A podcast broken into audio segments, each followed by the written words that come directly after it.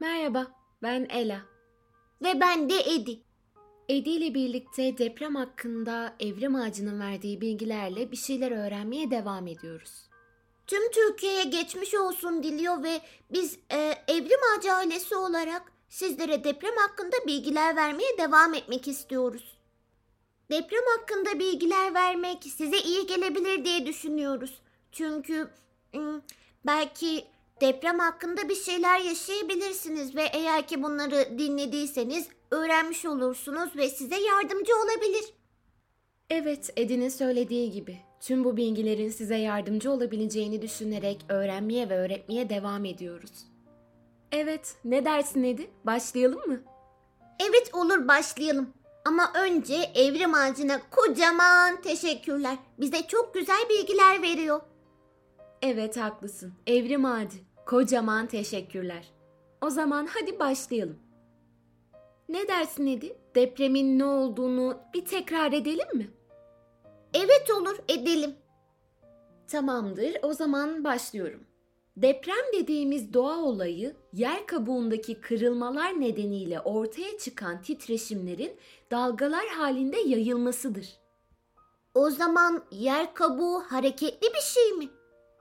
Evet öyle. Zaten bu olay bize yer kabuğunun hareketsiz değil de hareketli olduğunun bir göstergesiydi.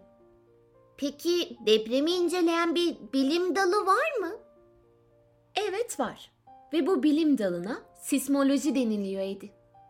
Peki bu sismoloji ne yapıyor?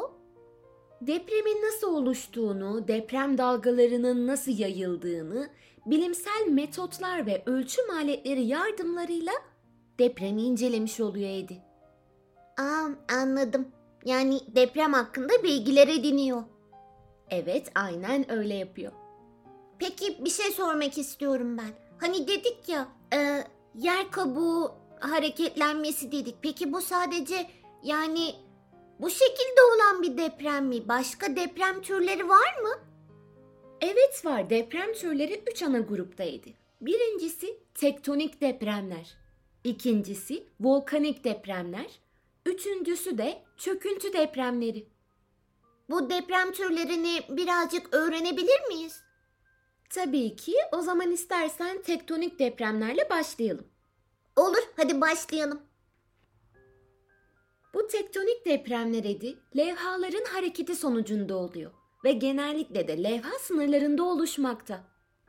Ve biliyor musun dünyadaki depremlerin yaklaşık %90'ı bu grupta yer alıyor. Türkiye'deki depremler de bu türden depremlerdir. Hı, anladım. Peki volkanik depremler ne? Volkanik depremler yerin altındaki erimiş maddelerin yeryüzüne çıkarken çıkardıkları gazların fiziksel ve kimyasal olarak patlaması sonucu meydana geliyor. Peki bu volkanik depremler büyük hasarlar yaratıyor mu? Yerel bazı depremler olup büyük çapta hasara yol açmıyorlar Edi. En çok Japonya ve İtalya gibi ülkelerde gözlemleniyor. Peki üçüncü tür deprem ne? Üçüncü çöküntü depremleriydi. Bu çöküntülü depremlerse yer altındaki boşlukların, jipslerin ve kayaçların erimesi sonucu ortaya çıkan bir deprem. Bunlar da yerel bazda olup enerjileri azdır. Büyük çapta hasara yol açmıyorlar yani. Hı, bunu da anladım. Buna çok sevindim Edi. Bunları anladım da peki neden depremler bu kadar çok oluyor? Çünkü deprem dediğimiz şey tektonik faaliyetin bir sonucu. Yani tektonik deprem. Aa yani depremlerin hareketiyle oluşan deprem. Evet doğru söylüyorsun. Aynen öyle. Kocaman levhalar birbirine sürtünüyor ve birbirini itmesiyle tektonik depremler oluşuyor. Burada evrim ağacı bize fay hattından bahsediyor. İstersen biraz da fay hattının ne olduğunu öğrenelim. Olur, öğrenelim. Fay hattı ne? Şöyle ki Edi, birbirlerinin hareketini engelleyen levhalar arasında sürtünme başlıyor. Levhaların birbirine sürtünmesi sırasında büyük kaya kütlelerinin arasında kalan fay adını verdiğimiz zayıf yerler zorlanıyor ve buralarda gerilme enerjisi birikiyor. Zorlanma ve sürtünmenin etkisiyle kısa bir zaman içerisinde çok şiddetli bir kırılma ve hareket ortaya çıkıyor. Oluşan ilk harekete de deprem deniliyor. Şiddetli sarsıntının etkisiyle o bölgedeki yer kabuğunun zayıf diğer kısımlarının kırılmasına da artçı deprem deniliyor. Aa yani artçı deprem bu demek. Evet, aynen öyle. Artçı deprem bu demek. Evet, fayın ne demek olduğunu öğrendiğimize göre o zaman devam edelim mi? Olur edelim. Evet, bu sırada fay hattı dediğimiz şey bir yerden değil, birçok noktadan farklı zamanlarda kırılıyor. Bunların en büyüğüne ana deprem, ana depremden önce olana öncü deprem, sonra olanlara da artçı deprem diyoruz ki bunu az önce öğrenmiştik. Peki bu saydıklarım ana deprem, öncü deprem ve artçı deprem bunlar bambaşka şeyler mi? Hepsi birbirinden ayrı mı? Bunlara biz farklı isimler veriyor olsak da bir gün, üç gün, bir hafta hatta bazen birkaç ay içinde olan depremler aslında aynı jeolojik faaliyetin ürünleri. Yani hepsi aynı aslında. Yani o zaman hepsi aynı olay. Evet öyle olduğunu söyleyebiliriz. Benim bir sorum var. Tabii Edi dinliyorum. Türkiye'de kaç tane fay hattı var? Yani bir tane mi? Hayır bir tane değil. Türkiye'de üç tane fay hattı var. Bunlar Kuzey Anadolu fay hattı, Doğu Anadolu fay hattı ve Batı Anadolu fay hattı olmak üzere üç taneler. Yani bu kadar çok fay hattı olması Türkiye'nin böyle çok deprem yaşamasını etkiliyor mu? Aslına bakarsan evet, evet etkiliyor. Çünkü Anadolu'da kıtasal hareketlilik fazla. Bu levhalardaki hareketliliklerden dolayı da çok fazla deprem görülüyor Edi. Hmm, anladım. Çok güzel Edi anlamana çok sevindim.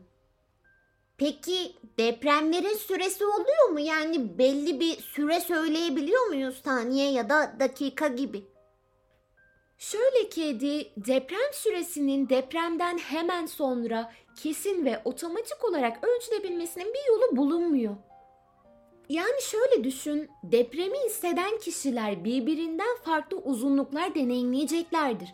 Çünkü bir depremin hissedilen süresi deprem dalgalarının o kişinin bulunduğu yere ne kadar sürede ulaştığı, kırılan fayın uzunluğu ve fayın ne sürede kırıldığı ile ilgili. Yani depremi yaşadığımız yere göre depremi daha uzun ya da daha kısa hissedebiliyor muyuz? Evet öyle söyleyebiliriz. Depremin merkez üstünden farklı uzaklıklarda farklı deprem süreleri deneyimlenebiliyor Edi. Ve bu gayet de normaldir. Hmm, bunu da anladım. Buna çok sevindim Edi. Evet, bugünlük anlatacaklarımız bu kadar. Evrim Ağacı'na tüm bu bilgiler için teşekkür ediyoruz. Aa podcast'imiz burada sona mı erdi? Evet ama yine bir sürü şey öğrendik değil mi? Evet haklısın. Tüm bu bilgiler için Evrim Ağacı'na kocaman teşekkürler. Ve tekrardan Türkiye'yi kocaman geçmiş olsun. Evet haklısın. Çok geçmiş olsun Türkiye. Umarım bu deprem hakkında anlattığımız şeyler biraz olsun size yararlı olabilir. Evet biz bunu umarak bu şekilde podcastlerimize devam ediyoruz. Size biraz olsun katkı sağlayabildiysek ne mutlu bize. Evet podcastimiz buraya kadardı. Dinlediğiniz için teşekkürler. Bir sonraki podcast'te görüşmek üzere. Kendinize lütfen çok iyi bakın. Hoşçakalın. Tüm bu bilgiler için Evrim Ağacı'na kocaman teşekkürler. Kendinize çok ama çok ama çok iyi bakın tamam mı? Bir sonraki podcast'te görüşmek üzere. Hoşçakalın.